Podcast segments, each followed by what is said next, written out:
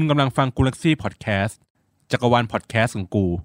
ต่อไปนี้ขอเชิญรับฟังรายการ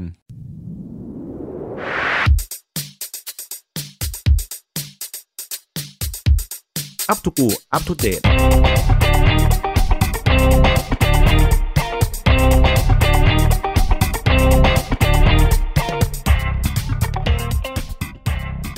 วัสดีครับคุณผู้ฟังทุกท่าน พบกับรายการ Up to Go Up to Date ประจำวันพฤหัสบดีที่ 18 กุมภาพันธ์ 2564 กันครับ รายงานข่าวโดยโตโต้คนเดิมครับ ก่อนที่จะมีการอัปเดตข่าวของประจำวันนี้นะครับ ผมมีเรื่องน่าเศร้า ที่จะมาเล่าให้เพื่อนๆ ฟังกัน อะไรนายแพทย์ปัญญาหาญพาณิชย์พันธ์หรือหมอปัญญา จังหวัดมหาสารคาม ตรวจโควิด -19 คนไข้เจอ 3 รายครับ ก่อนที่คุณหมอจะติดเชื้อเอง หลังจากนั้นครับ อาการสุดหนักครับ เสียชีวิตลงอย่างรวดเร็ว เมื่อช่วงเวลาประมาณตีหนึ่งของเช้าวันนี้ครับ โดยมีรายละเอียดไทม์ไลน์ดังต่อไปนี้ครับ วันที่ 13 มกราเวลา 18 นาฬิกา ตรวจผู้ป่วยโควิด -19 ที่มีอาการไข้ โดยเป็นผู้ป่วยระลอกใหม่รายที่ 11 ของจังหวัดครับ และวันที่ 14 มกราคมครับ ตรวจผู้ป่วยโควิด -19 ระลอกใหม่รายที่ 9 ของจังหวัด ซึ่งมีอาการไอ แต่ไม่มีไข้ครับ และเวลาก็ผ่านไปครับ หลังจากนั้นวันที่ 25 มกราคมครับ ตรวจผู้ป่วยยืนยันรายที่ 2 ของจังหวัดครับ ซึ่งมีอาการไข้สูง ก่อนหมอจะส่งตัวไปรักษาต่อที่คลินิกโรคติดเชื้อระบบทางเดินหายใจ ที่โรงพยาบาลสุทธาเวชครับ และหลังจากนั้นครับวันที่ 28 มกราครับ วันที่ 28 นี่คือไฮไลท์ครับ ทราบว่าผู้ป่วยยืนยันรายที่ 2 มาตรวจที่คลินิกครับ จึงต้องทำการปิดคลินิกแล้วก็กลับบ้านทันที หลังจากนั้นคุณหมอท่านก็เริ่มกักตัวเองครับ และแยกห้องนอนกับคนในบ้าน วันที่ 29 มกราครับ ก็คือวันที่ถัดมาจากเมื่อวานนี้ ได้ตรวจโควิด -19 ครับ ที่โรงพยาบาลสุทธาเวชแต่ไม่ติดเชื้อครับ จึงกลับมากักตัวที่บ้านเหมือนเดิมครับ และเวลาผ่านไป 2 วันครับ ก็คือวันที่ 31 มกราครับ เริ่มมีอาการปวดเมื่อยกล้ามเนื้อ คลั่นเนื้อคลั่นตัวครับ คล้ายว่าจะเป็นไข้ แล้ววันที่ 1 กุมภาพันธ์ครับ คุณหมอก็ได้ไปตรวจโควิด -19 ครั้งที่ 2 อีกครั้งครับ ผลคือติดเชื้อ จึงต้องรักษาตัวต่ออยู่ที่หอผู้ป่วยเฉพาะโรค ในโรงพยาบาลมหาสารคามครับ และหลังจากนั้นครับ คุณหมอก็ต้องย้ายตัวไปรักษาที่โรงพยาบาลศรีนครินทร์จังหวัดขอนแก่นครับ เป็นเวลาประมาณ 1 สัปดาห์ และก็เกิดเรื่องน่าเศร้าครับ ก่อนที่จะเสียชีวิตลงในวันที่ 18 กุมภาพันธ์ 2564 ในเวลา 1นาฬิกา30 นาทีของเช้าวันนี้ครับ นับเป็นแพทย์คนแรกของไทยครับ ที่เสียชีวิตด้วยโรคโควิด -19 ทางทีมงาน Up to Go Up to Date ก็ขอแสดงความเสียใจอย่างสุดซึ้ง กับคุณหมอปัญญาหานพานิชพันธ์ครับ มาอัปเดตค่าฝุ่นวันนี้กันดีกว่าครับ ค่าฝุ่นวันนี้ในกรุงเทพมหานครและปริมณฑลครับ คุณภาพอากาศอยู่ในระดับปานกลาง ถึงมีผลต่อสุขภาพครับ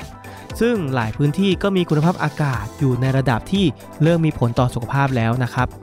ค่าเฉลี่ยของคุณภาพอากาศอยู่ที่ประมาณ 105 US AQI ครับ ก็ยังค่อนข้างสูงอยู่เนาะ ยังไงก็ต้องระมัดระวังตัวกันให้มาก ๆ ครับ และเรื่องอัปเดตประจำวันนี้ครับ เรื่องแรกครับกับยิ่งลักษณ์ฉีดวัคซีนเมื่อวานที่ผ่านมาครับนางสาวยิ่งลักษณ์ชินวัตรครับ อดีตนายกรัฐมนตรี ได้โพสต์ภาพผ่านอินสตาแกรมของตัวเอง โดยเป็นรูปที่กำลังถูกพยาบาลฉีดยา และใส่แคปชั่นประมาณว่า ได้มีการฉีดวัคซีนป้องกันโควิดแล้วที่ดูไบและก็ได้อธิบายถึงชนิดของวัคซีนที่ทางสหรัฐอาหรับเอมิเรตส์ได้นำมาฉีดให้กับคนในประเทศด้วย และมีผู้ใช้ทวิตเตอร์ครับ ก็ cap ภาพพร้อมกับแคปชั่นมาลง แล้วก็มีคนเข้ามาตอบเชิงประชดว่า สม พวกไม่มีแผ่นดินจะอยู่ ต้องมาเจ็บตัวเพราะโดนเข็มแทง เราคนไทยไม่ต้องเจ็บตัว มีแค่หน้ากากอนามัยก็พอ หมอทีวีสีเคยบอกไว้แหมอันนี้ก็สอดเสียดได้ค่อนข้างที่จะเห็นภาพเลยนะครับ แล้วก็ทำให้ครับโค้ดนี้ทำให้มีคนรีทวิตไปเป็นจำนวนมาก แล้วก็ล้อเลียนประเทศตัวเองว่ายังไม่ได้ฉีดวัคซีนกันเลยนะครับ อันนี้ก็เหมือนกับออกแนวเสียดสีกันแหละเนาะ และเรื่องอัปเดตถัดมาครับกับ Hashtag Save บางกรอย เรื่องนี้เป็นเรื่องราวที่เป็นปัญหามาอย่างยาวนานครับกับหมู่บ้านบางกรอย ชื่ออาจจะไม่คุ้นหูเท่าไหร่นักนะครับ แต่ถ้าพูดถึงคดีของคุณบิลลี่แล้วหลายๆ คนอาจจะพอนึกออก เพราะคดีนั้นมีความเกี่ยวข้องกับหมู่บ้านบางกรอยแห่งนี้ถ้าใครตามเรื่องนี้ไม่ทันครับ ทาง Twitter t a underscore i l a w ครับ ได้มีการสรุปเรื่องราวของหมู่บ้านบางกรอยไว้ว่า ปี 39 ครับ รัฐได้ไล่ชนพื้นเมืองออกจากป่าบ้านเกิดครับ ต่อมาปี 54 ครับ คนที่ยังไม่ย้ายถูกลื้อและเผาบ้าน ปี 57 ครับ บิลลี่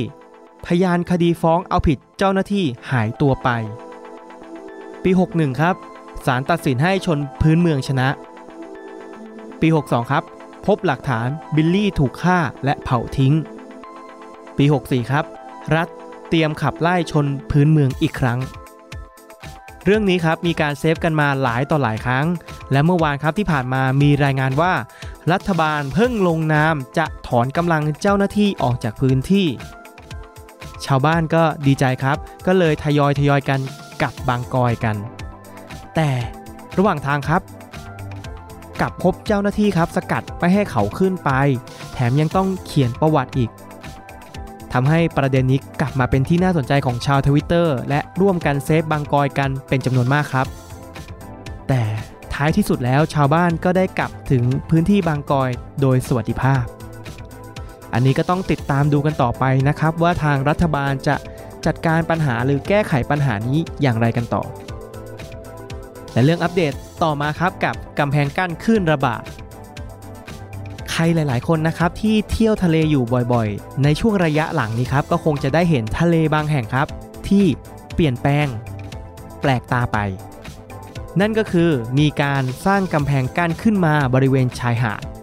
และเรื่องก็เริ่มมาจากที่มีผู้ใช้ Twitter รายหนึ่งครับ ซึ่งค่อนข้างที่จะไปเที่ยวทะเลอยู่บ่อยๆ ครับ ได้ออกมาทวิตเรื่องนี้ว่า สิ่งหนึ่งที่กำลังระบาดหนักไม่แพ้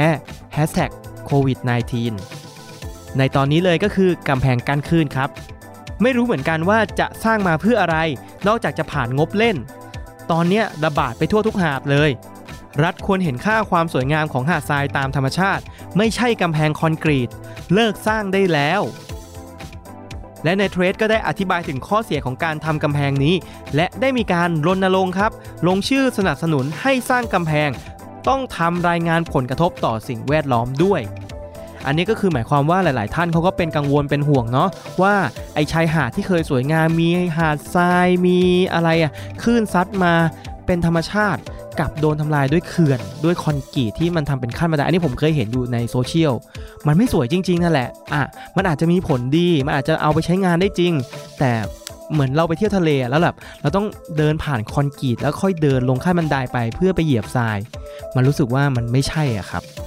ก็เดี๋ยวต้องดูว่าทางเรื่องนี้มันจะเป็นยังไงต่อ และสรุปครับหลาย ๆ คนก็มีความคิดเห็นออกมาว่า พูดถึงเรื่องการใช้งานเนี่ยมันเป็นการใช้งบที่สิ้นเปลือง แล้วก็สงสัยด้วยว่าไอโครงการอย่างเนี้ยมันผ่านมาได้อย่างไรนะครับมาดูทวิตเตอร์เทรนประจำวันที่ 18 เดือนกุมภาพันธ์กันครับ กับ Hashtag Mercy ถ้าไบรับจะรักป่ะ ฮชแท็กอันดับหนึ่งที่เป็นเรื่องของไบร์ทวชิรวิชญ์ที่ได้ไปออกรายการ ถ้าหนูรับพี่จะรักป่ะของก้อยนตตี้และดรีมออกอากาศทาง YouTube ครับ ซึ่งในแฮชแท็กก็ได้พูดถึงความน่ารักของไบร์ทได้ cap ภาพตลกๆมาจากในรายการมาพูดคุยกันครับ และในรายการก็มีการพูดถึงวินเมธวินคู่จิ้นของไบร์ทด้วย ยิ่งทำให้แฟนคลับครับ ฟินไปตามๆกันเลยนะครับ จนแฮชแท็กเนี้ยไม่ได้ติดเฉพาะเทรนในประเทศไทย แต่ยังติดเทรนไปไกลจนถึงหลาย ๆ ประเทศในเอเชียด้วยนะครับก็น่าชื่นชมนะครับกับผลงานศิลปินของน้องไบร์ทคนนี้นะครับเพราะว่าสังเกตดูว่าหลาย ๆ วันเราจะพูดถึงข่าวน้องไบร์ทค่อนข้างที่จะเยอะเป็นพิเศษเลย ก็ขอให้คุณอ่าคุณไบร์ทนะครับหรือว่าน้องไบร์ทนะครับอ่าประสบความสำเร็จต่อไปอย่างนี้เรื่อย ๆ เลยละกัน Twitter trend ต่อมาครับกับแฮชแท็กเป๋าตังครับในเช้าวันนี้ครับมีเรื่องให้ชาวเน็ตครับ ปวดหัวแล้วก็หัวร้อนกันอีกแล้ว กับโครงการเราชนะของรัฐบาลครับ ที่ต้องใช้งานผ่านแอปพลิเคชันเป๋าตังและในวันนี้ครับเป็นวันแรกที่เงินเข้ามาในแอปครับทำให้หลาย ๆ คนครับก็เข้าไปเช็คจำนวนเงิน แล้วก็เช็คระบบการใช้งานครับ ปรากฏว่าแอปล่มกันตั้งแต่เช้าเลยครับ ไม่เหนือเกินความคาดหมายแล้วเนาะ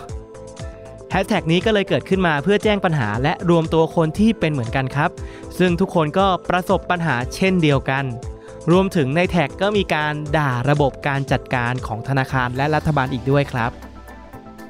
และช่วงหน้าครับ พบกับหัวข้อสำคัญประจำวันพฤหัสบดีที่ 18 กุมภาพันธ์ครับ กับหัวข้อจับโจรแท็กซี่ สักครู่เดียวครับ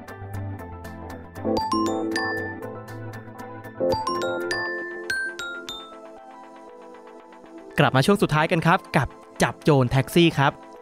เรื่องนี้ครับเริ่มต้นขึ้นจากมีผู้ใช้ Twitter รายหนึ่งครับ ได้นำเรื่องราวของรุ่นพี่ในคณะมาลง Twitter ด้วยเนื้อเรื่องที่น่าติดตาม และลีลาการใช้ภาษา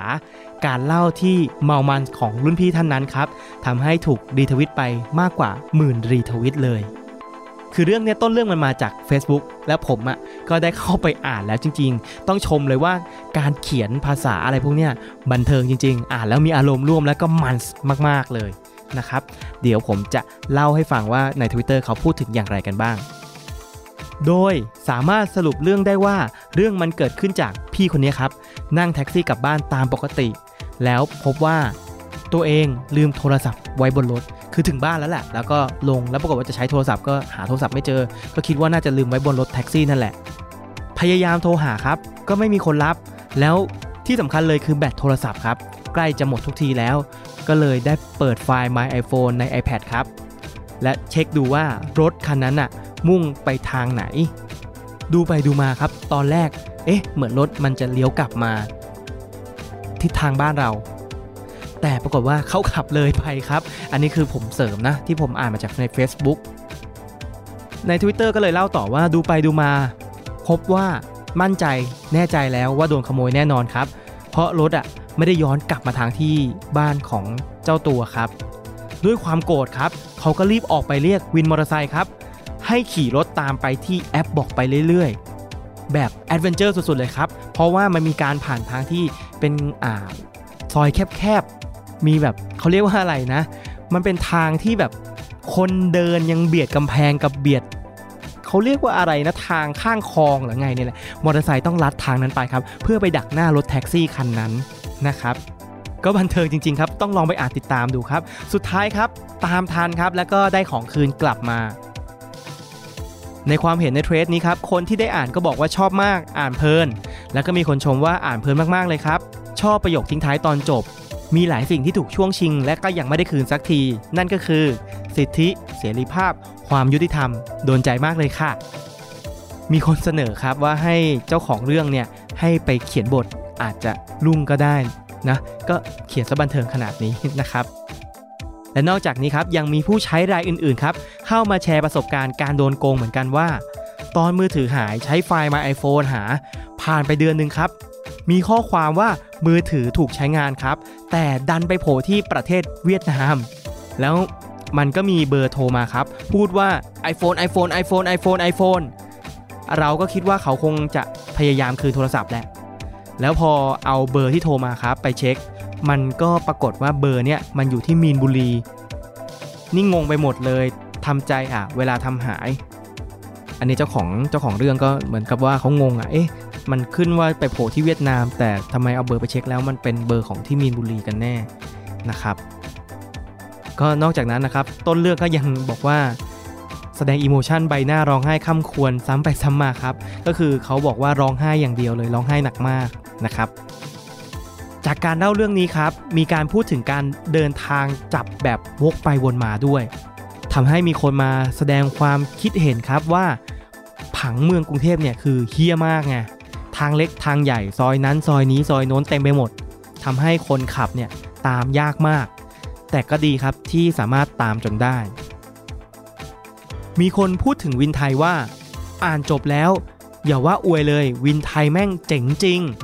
ถ้าไม่โกงราคาเกินไปนะ เคยต้องไปหาหมอแล้วดูเวลาผิด ปรากฏว่าอยู่เมกะ เลยบอกพี่วินมอเตอร์ไซค์ว่า ไปรถไฟฟ้า บางนา 10 นาทีไหวไหมครับ ปรากฏว่าจอดที่ชานชาลาตอนเวลา 9 นาที 50 วิครับ ตบมือรัวๆเลยครับ โดนไป 150 บาท ถือว่าแพงนะ แต่ถือว่าซื้อเวลาครับ แต่ก็มีอีกคนมาถามอีกว่า จากการตามจับโจรเนี่ย ได้จ่ายค่าเสียเวลาให้วินไปเท่าไหร่ เจ้าของเรื่องก็ได้เข้ามาตอบเองเลยครับว่าให้ไป 500 แต่วินมอเตอร์ไซค์ครับเขาเอาแค่ 100 บาท สุดท้ายครับตกลงกัน จบที่ 300 บาท คนละครึ่งทางเนาะก็เป็นสินน้ำใจของเจ้าของเรื่องแหละครับ ก็อยากให้คุณผู้ฟังไปลองติดตามอ่านดู เพราะว่าภาษาที่เขาเล่าอะมันบันเทิงจริง ๆ ครับ exciting มาก ๆ เลยนะครับ หวังว่าจะได้รับประโยชน์จากการรับฟัง และเข้าใจข่าวสารที่เกิดขึ้นใน Twitter ครับ ขอให้วันนี้เป็นวันที่มีความสุขของทุก ๆ ท่านครับ สวัสดีครับ